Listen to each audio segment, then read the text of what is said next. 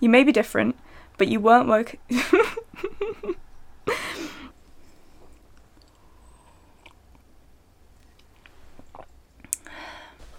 Hello and welcome to Emily's bedroom. It has been raining outside all day, so we're filming indoors. Um, let me just get the blog post up. Okay. So, this week's blog post is about advice for wannabe adventurers, specifically. So, I'm not a very active member of the Yes Tribe Facebook group, but I quite like being part of a group of adventurous people who are going out trying to make their lives a little bit more awesome every day. So, um, last week something caught my eye. It was a long post from a 23 year old lady called Megan. Um, and I've got the post here, and I, Megan, if you're watching this, I hope you don't mind me reading it out.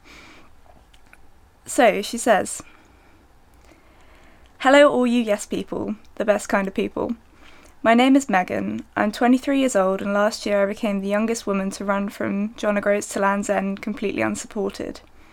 I have a question for all of you wise people, a serious question of what life is all about, and I would really appreciate your advice and guidance. I'm trying to figure out what to do with my life. I've been fed up of this conception that I need to. Let me try that sentence again. I've been fed up with this conception that I need to now get a serious job where I'm earning serious money that I need to spend in a serious manner, get a flat or a house, and try to fit in that adventure time around a five, a nine to five job.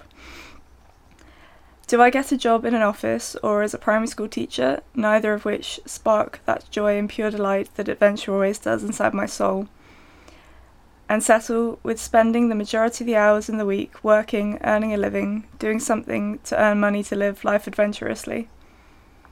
I have no idea what I want to do as a career, so do I settle with getting a job to earn money and spend my spare time enjoying these wonderful micro adventures?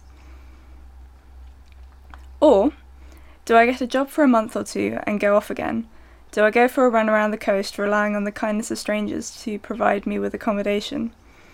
Do I journey across seas and continents, attempting to run or hike across as many countries as possible, seeking culture and experience, meeting people along the way, and living a life that lights the spark in my soul?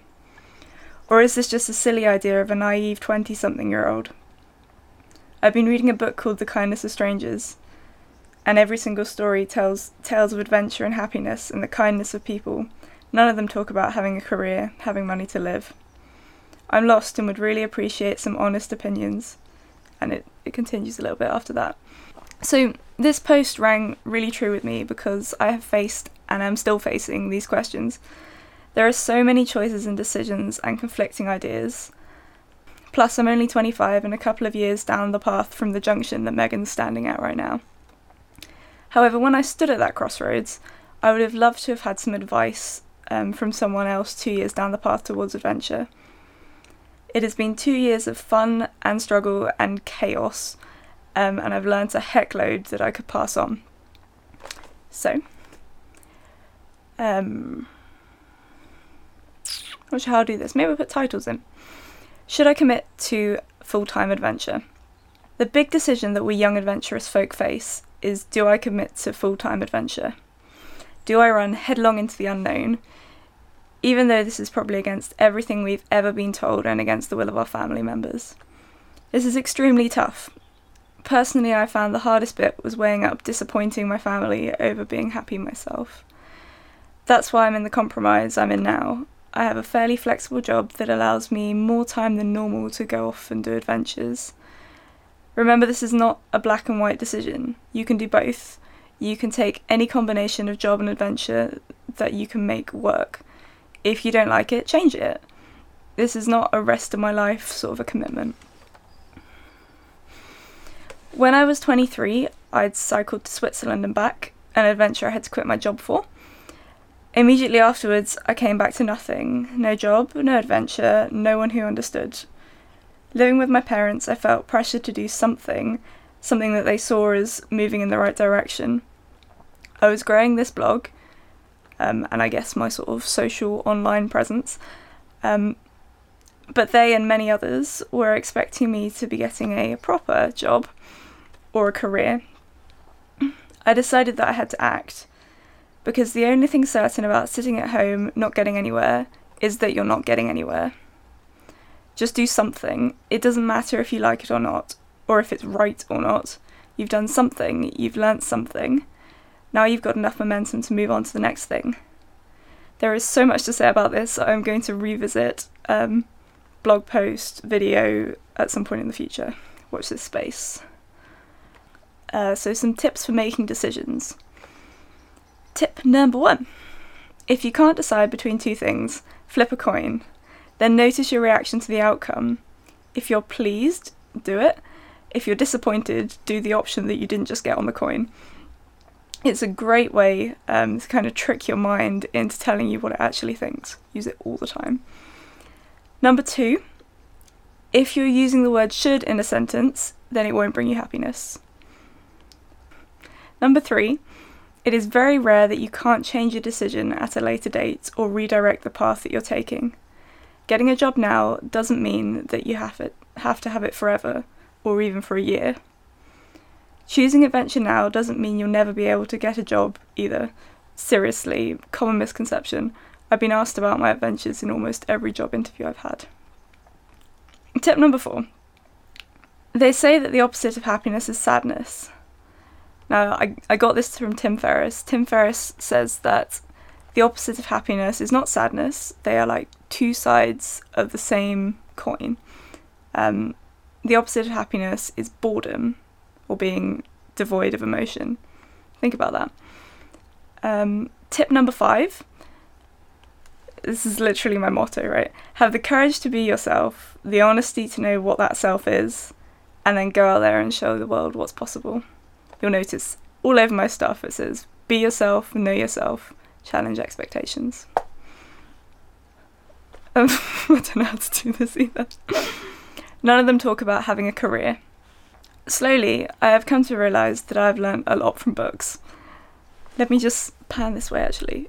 A bookshelf. It's a floor to ceiling bookshelf, and I have two in this room, just to prove that I do learn a lot from books.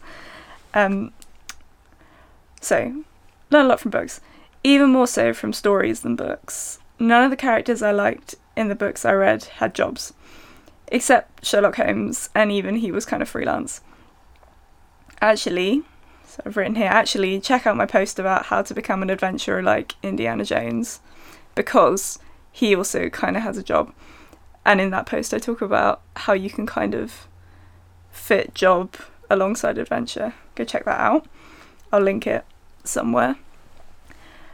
Um, so, this is one of the reasons I've started my Adventure Careers series on my blog. This is people are managing to fit adventure and having enough money to live together. That's a really badly written sentence. What I mean is that somehow people are managing to have adventures and also be able to afford to live, and they're fitting these two things together and achieving it somehow. And we need to remove the mystery from how to do it, or make it clearer what supports our adventures. Does that person posting on social media have a full time job too? Or if not, how are they doing it? How have they got to where they are? Um, again, I'll link the interview series somewhere, so you can check that out on my blog. Um, I'm also trying really hard to share my journey towards a more adventurous life through this blog and my social media and like all over the place. So give me a follow to see how I get on. Is this just a silly idea of a 20 something year old? So my answer is yes, absolutely. It's a completely crazy, unreasonable idea to want to be a professional adventurer. It's crazy to have a stint in a job and then a stint in adventure alternately. And of course, your colleagues are going to think you're nuts for wanting to sleep on a hill or cycle to work in the rain. The question is, what are you going to do about it? It's silly to want to be an astronaut over the age of seven, and yet there are adult astronauts.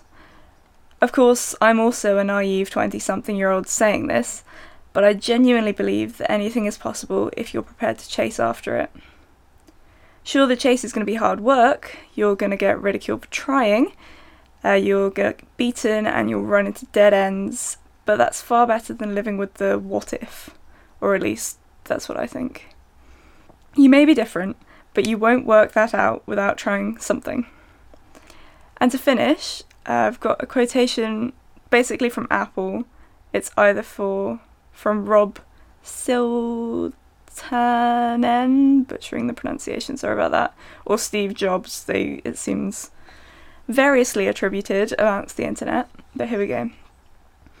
Here's to the crazy ones, the misfits, the rebels, the troublemakers, the round pegs in the square holes, the ones who see things differently. They're not fond of rules, and they have no respect for the status quo. You can quote them, disagree with them, glorify or vilify them. About the only thing you can't do is ignore them. Because they change things, they push the human race forward. And while some may see them as the crazy ones, we see genius. Because the people who are crazy enough to think that they can change the world are the ones who do. Now go out there and change the world.